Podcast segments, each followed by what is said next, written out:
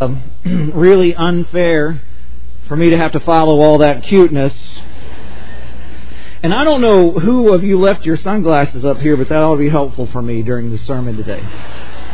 If you have your Bible with you this morning, I want you to turn with me to the book of Proverbs, and I do want to say Happy Mother's Day to all of you moms who are here with us. I hope today is filled with a lot of great memories for you as you're turning to the book of Proverbs. Um, a couple of things we want to remind you of. If you didn't happen to catch the announcements at the top of the service, we are helping to support Choices Pregnancy Center again this year through the baby bottle campaign, and those are available for you, the baby bottles. Remember what we want you to do take that home, fill it with change or hundred dollar bills, and uh, bring them back here. You've got until Father's Day to do that, and um, we will turn them over to the Care Center to support that campaign.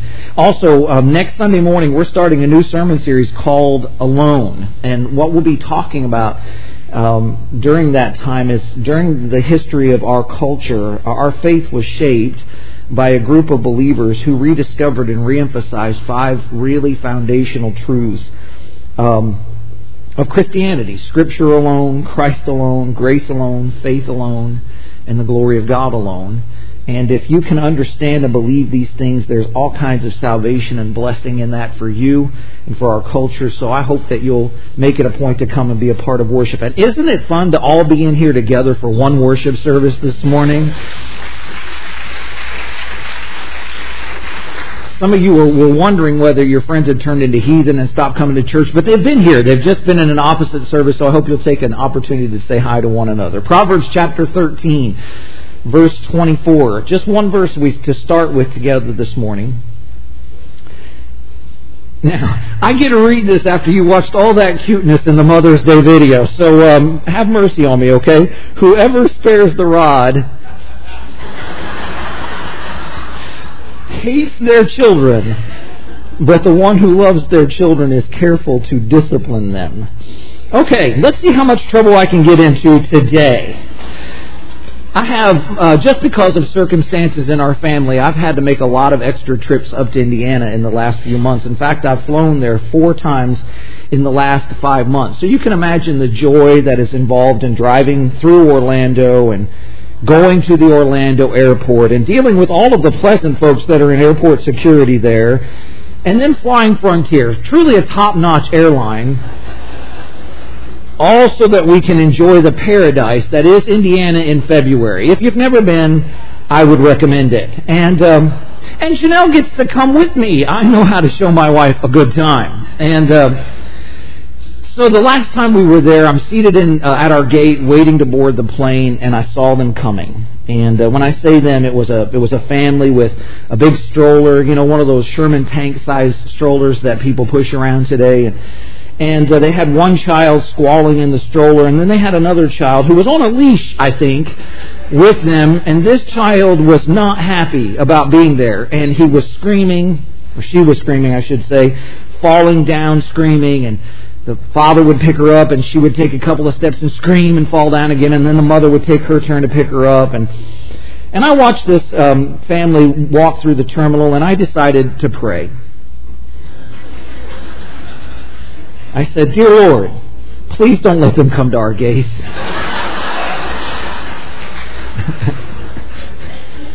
they did. So I thought, okay, he gives, he takes away. He's a good God. He's just. I'll pray again. Dear Lord, please don't let them sit anywhere near me on the airplane. Guess where they wound up? Right behind me. And there's something fascinating about those trays on the back of your chair for a little baby, a little child, and he just got to going wham, wham, up and down, wham, wham, wham.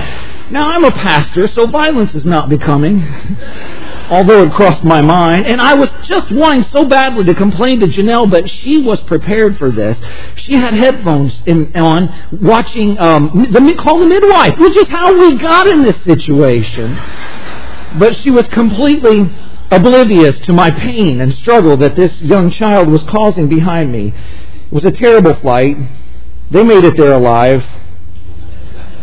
But for the first time on this trip, something occurred to me that I really had never thought of before. I saw how desperate those parents were. I saw how angry they were with one another over what was happening. Not long ago, the Wall Street Journal published an article with the title, Here Comes the Baby, There Goes Our Marriage. And they quoted statistics that say two thirds of couples say that the quality of their relationship with one another plummets after they have their first child. Also, that within five years of the first child, 40% of couples will separate and many of them will divorce. Well, what's happening here? We thought that having a child would be one of life's greatest experiences. Jenny and I had a song when we were dating. I know you guys didn't go in for that smarmy stuff, but we did. And there was this line in the song that says, Come with me, my sweet, let's go make a family, and they will bring us joy for always. What a load that was. what causes this problem? Now, we discussed last week in this series that we've been in the tendency that we have to prioritize children over one another. We stop being husbands and wives and we start being full-time parent partners, concierge services for our children. But this airport experience highlighted another reason I think that many marriages are often compromised by children, and that's because we're often raising tyrant children. The joys of being a parent are real, but what we don't talk uh, uh, often enough about are the struggles of being a parent. Children introduce pressures and problems into your relationship you never anticipated. You sleep less. You worry more. You just had another human being. These human beings are needy and they're demanding. They don't stay put, and you can't ignore them, and they have to be taken care of. And listen, they're selfish. And hang with me, sister. Um, and they get away with it because they're cute. That's why we let them live. But let's be honest, folks. Babies are pretty much into themselves, aren't they? And if we don't get that selfishness in check, if we don't plan together and present a united front, the child will become a tyrant in your home and in your relationship. That was what was happening at the airport. And all of us have been there. Everybody that has ever raised a child has known the terror of being held hostage by a screaming child in a public situation. We've all been there. We understand the pressure it produces on us. We understand the judgmental stares of all the other people that always did it right, always got it perfect. Your temperature starts to rise. You're angry with the kids, but you can't scream at them. You're angry at the people around you, but it isn't their fault. And so the only person you can take your frustration out on is the person you're married to. Where's her teddy bear? Told you to pack her teddy bear. I told you this would happen. We wouldn't be dealing with this if you'd just make her turn off the TV and go to bed at night. After 40 minutes of wrestling, the kid finally happily falls asleep, and mom and dad are exhausted and angry with one another. And if this happens over and over again, what is going to be the result for your marriage relationship? So, in this last message of until death, in all the way since Easter, we've been talking about what has to die in order for love to live. Christ said, if you want to follow me, you have to take up your cross and, and be, to be my disciple. So what we've been saying is, you have to make a decision to keep any relationship alive, to kill some things in you, and you have to do it over and over again. Love dies between us because of what we refuse to kill within us. And so we've said we have to put to death unrealistic expectations. We have to put to death secrecy. We have to put to death unforgiveness and bitterness in our hearts. And last week we talked about putting to death over commitment. Today, we're going to talk about the tyrant child. Now, I, I, was about ready to say kill the tyrant child, but that would get me in trouble.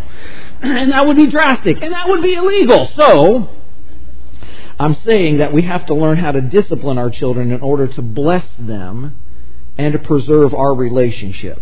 That's the wisdom of our text. The writer says, Whoever spares the rod hates their children but the one who loves their children is careful to discipline them. So let's talk about that. And start right here. What is the need for and the nature of discipline? This, this verse, I'm going to read it to you again. Whoever spares the rod hates their children. this is a real slap in the face. This is very stark to our modern sensibilities because it begins with words like hate and rod, and those are jarring and violent and abusive images, at least that come up in our mind. And, some of that is because we simply don't understand the text, and we're going to do our best to try and remedy that before we're done this morning. But we struggle with it for more central reasons, more subjective and personal reasons. And Some of the problem is with our heads. the way we think about things. This verse makes it very clear. Loving parents discipline their children. Loving parents establish rules. Loving parents set boundaries. Loving parents impress their beliefs and their values on their children. Loving parents reward good behavior and punish bad behavior so that those things can be reinforced. All of that truth is stuffed into this verse, but, but some, but some uh, react neg- negatively because, because we've stopped thinking about the family and about parenting the way Scripture tells us to think about it, and you've accepted the way culture tells you you should think about it. So the first decision we have to make is, are we going to listen to what the Word says? We all march around saying, don't take away my Bible. I believe the Bible is the Word of God. But the question is, will you live by what you say that you believe? What decision will you make here? We have to choose between Scripture or between culture, and those two things are diametrically opposed to one another. And an idea that has dominated our culture is this there are no bad children, there are only bad parents. All children are born innately good and pure and innocent. And if you just cuddle them and positively reinforce them and be patient and indulgent with them, eventually children will choose the right path. Now, some of you are thinking, uh, what happened? I mean, did I get in the wrong line when they were passing out kids? Because that doesn't describe my child at all. Well, don't doubt yourself. You know that this is a lie. We all know that this is a lie, but we don't know why we know it's a lie. Here's the thing. This theory about children has a lot of problems with it. First of all, it doesn't explain anything. If everyone is born innocent, and only warped and uh, corrupted by their society and their parents, then where did it begin? where did all this perversion and corruption come from in the first place? How does it get passed on? You see, this, this ideology is terribly naive and grossly one sided. And the problem is, it makes you as a parent de facto failures all the time. You're the ones that are responsible for everything that's wrong with your kids. So I'm just going to say this because I don't have time to argue. It's a lie. Here's the next thing it denies facts. The overwhelming evidence declares that left to ourselves, we are all of us selfish and violent and even murderous and good socialization through stable structures, the first of which, the most important of which, is the family, doesn't make that worse, it makes it better. Third thing is, it just denies common sense. You guys know better. Anybody that's ever raised a child knows this is not true. I, I, I, we had our first son. We got along pretty well, and then we had a second one. And, and one day we were sitting at the house, and Benjamin wasn't very old. I think he had just started to walk, or he was toddling a little bit. And he and Zachary were having an argument about what video they should watch. And this is back in the days when they packaged your movies in a handy weapon. It was called a VHS tape and Benjamin was one was unhappy, and he just uh, picked up the tape and whacked Zach right up the head with it. And Janelle and I looked at each other like, where did he learn that? And she said, it must have been your family. Nobody in my house behaves like that. But here's what we found out over time. He didn't have to learn how to do that. That comes naturally to human beings. That comes naturally to us. And that's the biggest problem with the theory of the world is that it contradicts God's word. The Bible says that the heart of man is deceitful above all things and desperately wicked. The scripture says foolishness is bound up in the heart of a child. The rod of correction drives it far from them. So when you read the scripture, it makes it clear that while we're all created in the image of God and all loved, and all of us, because we're created in God's image, have incredible potential for good, we're also all of us fallen. And so we're infected with sin and selfishness. And so no child can simply be left to their own devices and expected to bloom into any kind of productive human being. Every human being desperately needs the saving grace of Jesus and the socializing love of a family. We have to accept that premise if we're going to discipline well. And then we have to deal with the next problem, and that's a problem with our own hearts. I remember when Jenny and I were dating, um, her father found out one of the best ways to discipline her was to ground her. I could see her only on the weekends. We lived 90 miles away from one another, so I would drive over to see her. And if she did something to get in trouble, he would ground her so we couldn't go anywhere on the weekends. And I, some of the arguments that we had, and, and she would look, he would look at her and say, "Listen, I'm not one of your friends." and it would just tick her off. But you know what? I, I, there's a lot of things I didn't agree with on her father, but I think that that's a good reminder. You, folks, you didn't have babies so you could raise your own friends. One of my favorite authors had said this Modern parents are simply paralyzed by the fear that they will no longer be liked or even loved by their children if they discipline them for any reason. They want their children's friendship above all, and they're willing to sacrifice respect to get it. This is not good. A child will have many friends, they will only have two parents. My mom, I used to, I got mad at her. I, I, I lived through this, and I'm amazed that I'm standing here to tell you this story. But one day, I said to her, I don't like you. And she said, I don't like you either. and that was the end of the conversation. Now, I won't make any of you confess to this sort of stuff in public, but I'll do it for you. One of the struggles that I had with disciplining my children is I didn't like doing it. I didn't enjoy it. And that's good. If you enjoy disciplining your child, you're the last person that should be disciplining your child. You're not a parent, you're a sadist if you like this stuff. Discipline is not fun. Can I get an amen? It's not fun. Nobody should enjoy doing this. And I wanted to be the cool dad. I didn't pull it off, but I wanted to be. I wanted to be the cool dad. I, I wanted the one. I wanted to be the one that make everyone happy. I, I don't enjoy crying. I, I don't enjoy the unpleasant atmosphere it creates in my home when one of the kids are upset and we have to confront a behavior. So I have this tendency to kind of want to ignore stuff and shy away from stuff and not have the difficult conversations that need to be had. So we have a problem with our heart. But that leads to the next struggle that we have, which is far less noble if we own it. We're just lazy. Folks, discipline is, if it's done right, is hard work. Let me show you something. Hebrews chapter 12. The scripture says, Moreover, we all had human fathers who disciplined us, and we respected them for it. How much more should we submit to the Father of spirits and live? They disciplined us for a little while, as they saw fit, but God disciplines us for our good in order that we may share in His holiness. Now, no discipline seems pleasant at the time, but painful. Later on, however, it produces a harvest of righteousness and peace for those who are trained by it. The author there of the book of Hebrews is using parental discipline as an illustration of about God's sovereignty and providence in our life. But the point that he makes about discipline in the family life is still true and applicable and profound. Biblical discipline is training your child so that they will develop self-discipline and godly character. That's why we do this. In other words, discipline isn't just punishment. That's always what pops into our mind when we hear that.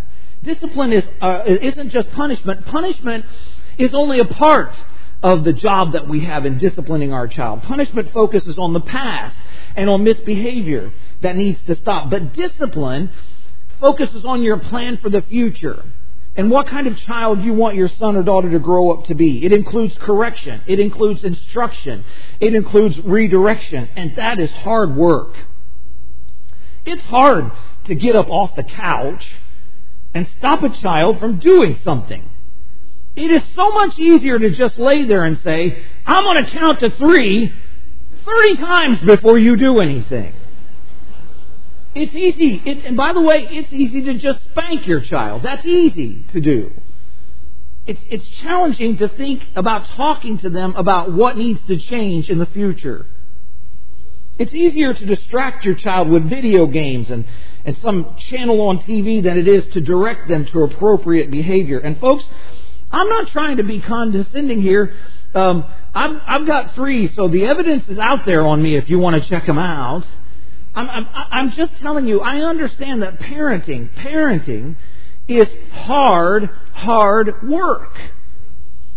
I mean, I, I think I told you last week that um, I had to, when Jenny and I a few years ago had to take a little two-year-old girl in our house, and, and I was 52 years old when this little two-year-old moved. I never knew how tiring and devious a two-year-old little girl could be. I had forgotten the amount of time that is demanded by a little child and how really desperate a child is for an adult's attention and how that wears on us. So please, I'm a sympathetic critic. It is so easy for us to surrender. You have other things to do. Children have all the time in the world to just scheme about how to make you miserable. But here's why it matters. Children can be hurt by a lack of incisive attention as much as they're hurt by abuse. Children can be hurt by a lack of attention as much as they're hurt by abuse. Children are hurt when unengaged and inattentive parents fail to make them sharp and observant and awake and leave them in a dull, social media induced stupor somewhere. Such children will become dull and unable to socialize. The results will plague them for the rest of their lives. But hey, at least you had peace and quiet.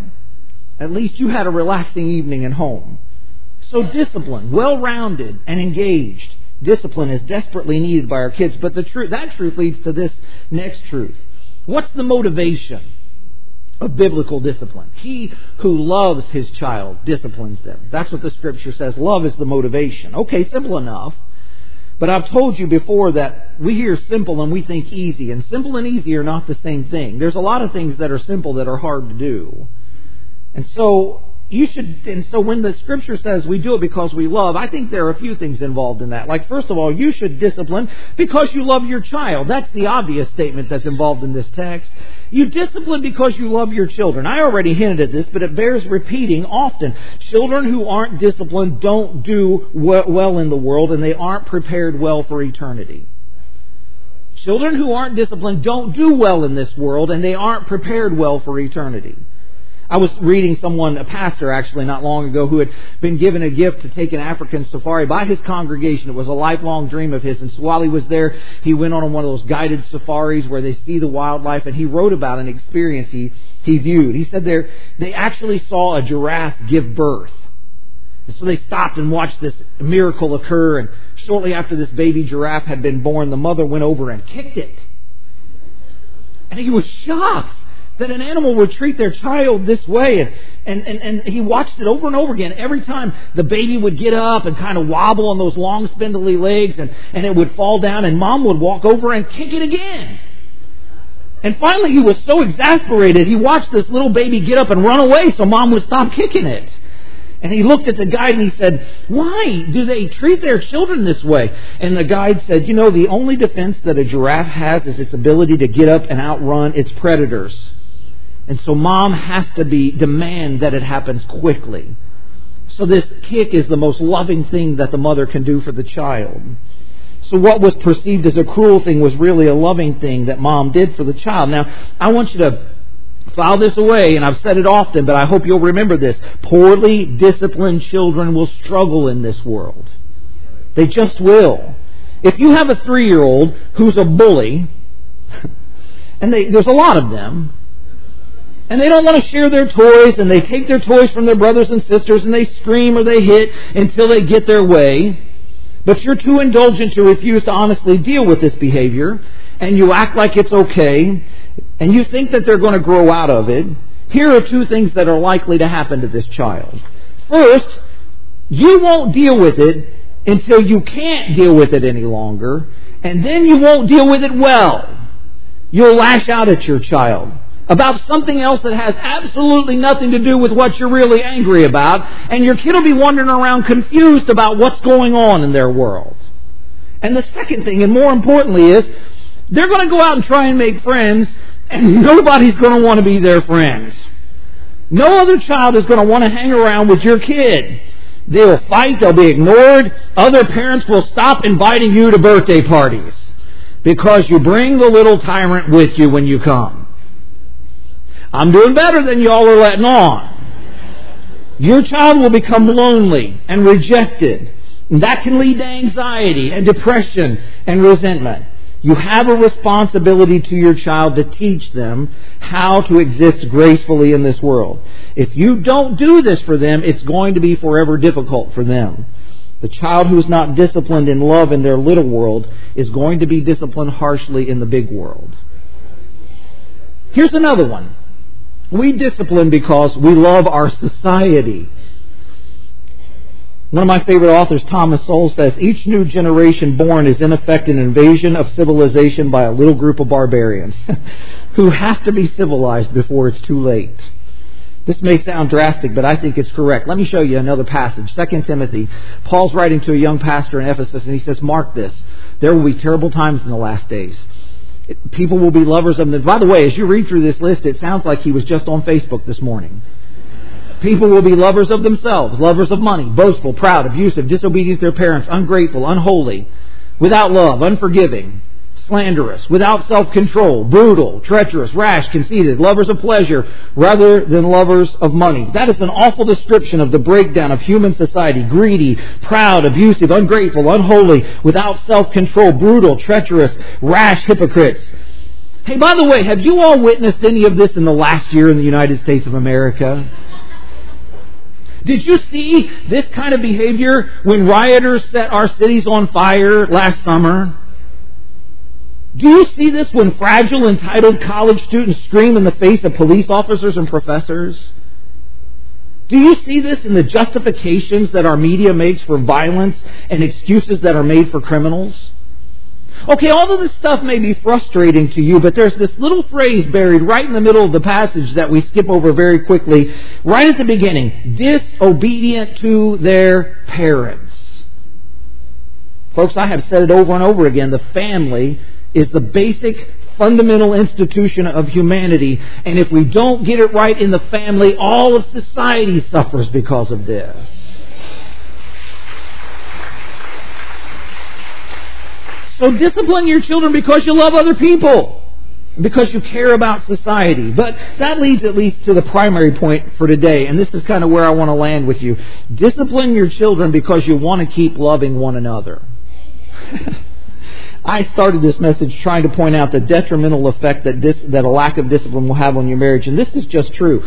Just I, I, I could give you hundreds of examples, but let me talk about one.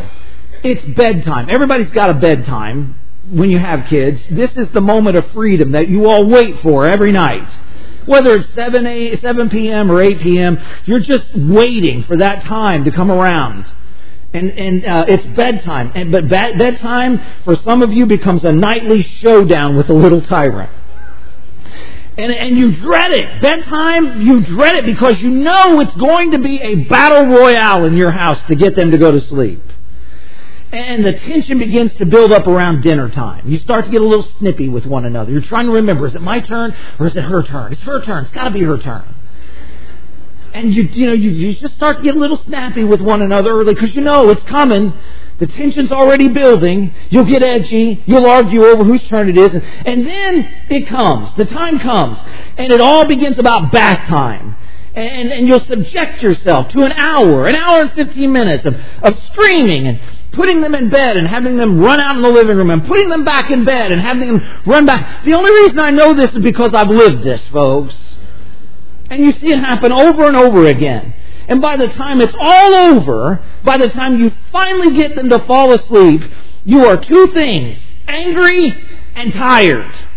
And there's one thing that you're not in for sure. You're not in the mood. And don't think I mean in the mood for what you think I mean in the mood for. I mean, you're not in the mood for anything. You've got no patience for anything after that. Want to have a deep, meaningful conversation? No, I'm not in the mood. Want to talk about your day? My day is summed up in that. I'm not in the mood. I mean, for anything that has to do with meaningful relationships, long talks, you just, you're not in the mood for one another. You're not in the mood for this any longer. And by the way, I want you to think about how much time this nightly showdown is stealing from your life. One hour a night, seven days a week, is seven hours a week, which comes to 364 hours per year. That is over two weeks a year that you spend with a screaming child trying to get them to go to sleep. Two weeks a year. Some of you are desperately trying to find enough time and money and one crazy babysitter so you can get a long weekend away from your kids. And you are putting up two weeks a year that you could spend time with one another trying to negotiate with the little tyrant. And this is just one example. It, it, and it isn't their fault. If I'm a kid, I don't want to go to bed. It's the last thing that I want to do. Do you see what a dynamic change it would make in our relationship if we could just get this one behavior under control? Now, this may mean that you have to get help. And it may mean that you're going to have to make a decision to sacrifice a few horrendous nights and fight the war in order to win your freedom. Oh, I thought that was good, so I'm going to say it again. You're going to have to strap on your helmets and decide that you're going to fight the war in order to win your freedom. So, let me give you an example. I talked to you about Laylee. She's way off in Alabama now, so I can tell. She's young, so I'm going to talk about her now. Laylee did not like to go to bed. We didn't really have a big problem uh, with our three on that some, but not. But she was one of these kids that just would not go to bed, and, and it, it caught us off guard. And we went through a week of torture like this. But I've I got to tell you that I've got this stubborn streak in me, and when a two year old curls her lip up at me, I'm ready to go to war. So. So one day I'd, I'd had it, and so I, I carried her into the bedroom, and we had this crib, which is good because she couldn't escape. So, instance, that might be a pointer. Put them somewhere where they can't escape. And I put her in there and, and laid her down, and I said, go to bed. And, and you know that never worked. And she would stand up and start screaming, and I'd tell her to lie down. And by the way, it won't work. Reasoning with a child like this never works. If saying lie down had worked for you, you wouldn't be in this situation, would you? And so uh, I walked over and I made her lay down. And by the way, I'm bigger than she is. Did you all know you're bigger than your children? And so I made her lie down, and I and I held my hand on her back. And I wasn't pressing her in the car, and I just held her there. She, I, I outweigh her by a couple hundred pounds, folks. She can't move, and she screamed and she cried, and I just tried to be nice and tried to soothe her a little bit. And I, I said, "You're going to enjoy this so much. Sleep is such a great thing."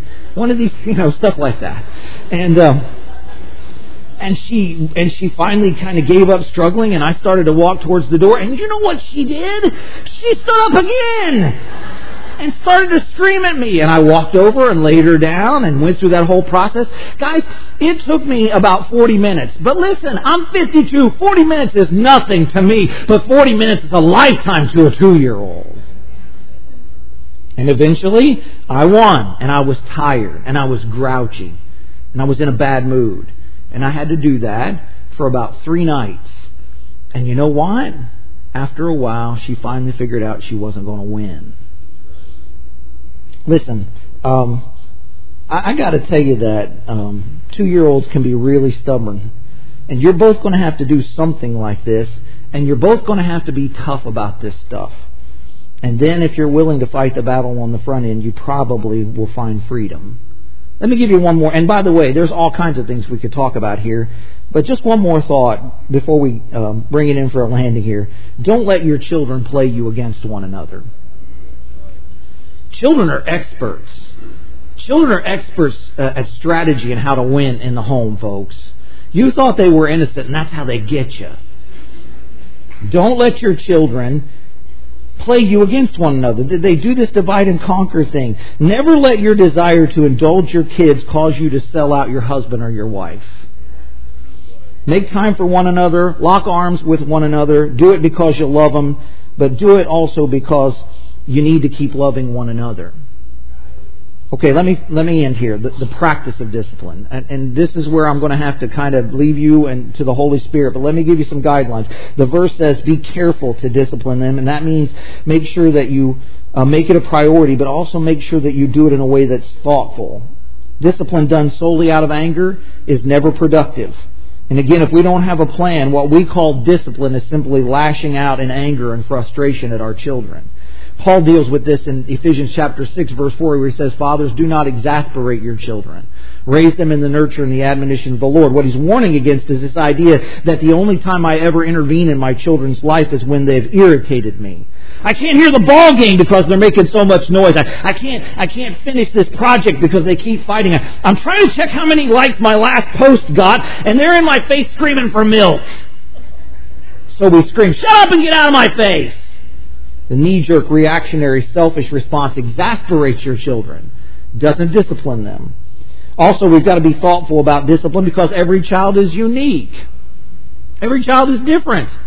And like I said, we had one we thought we had it figured out, and then we had another one, and, I, and human beings are all different. And by the way, just let me tell you, none of us really know what we're doing on the front end.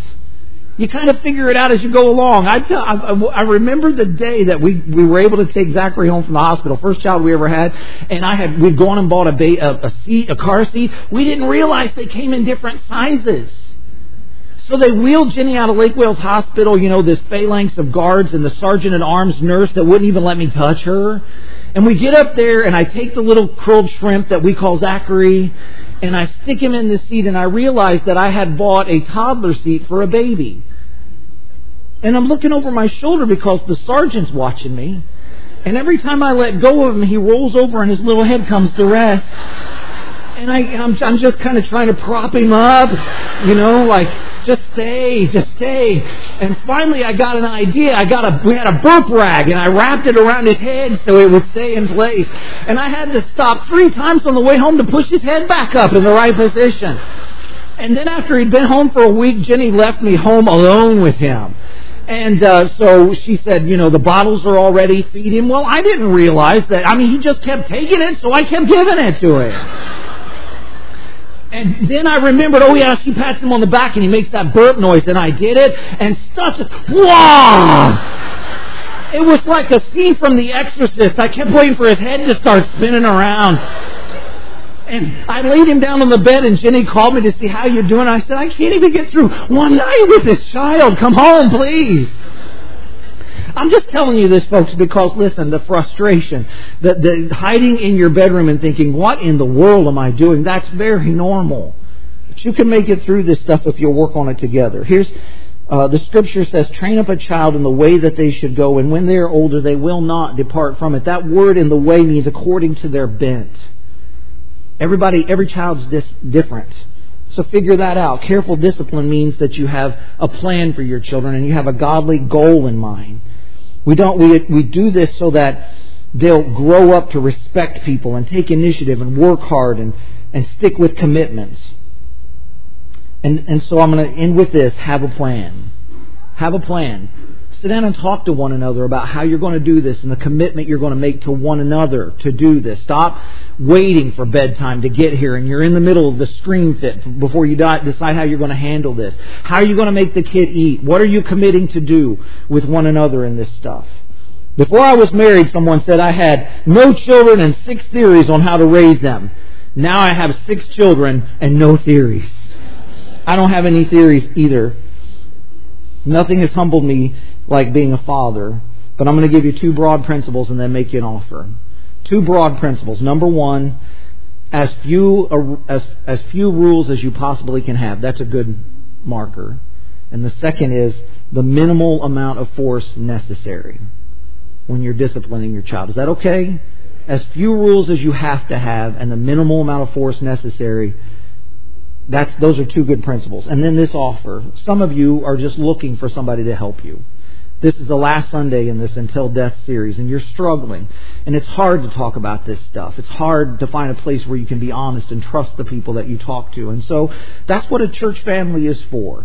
And in staff this last week, we decided that we would make this offer. If you would like to get in a group where you can work together with some folks you can trust in marriage, we have something called Sacred Marriage that we can offer to you. If you're interested, use your Connect cards and just write on there, talk, please let me know about sacred marriage. And then we also have a parenting uh, curriculum and group that we've worked through. And if you would like some help in that, fill that out and let us know. Okay? Why don't y'all bow your heads with me?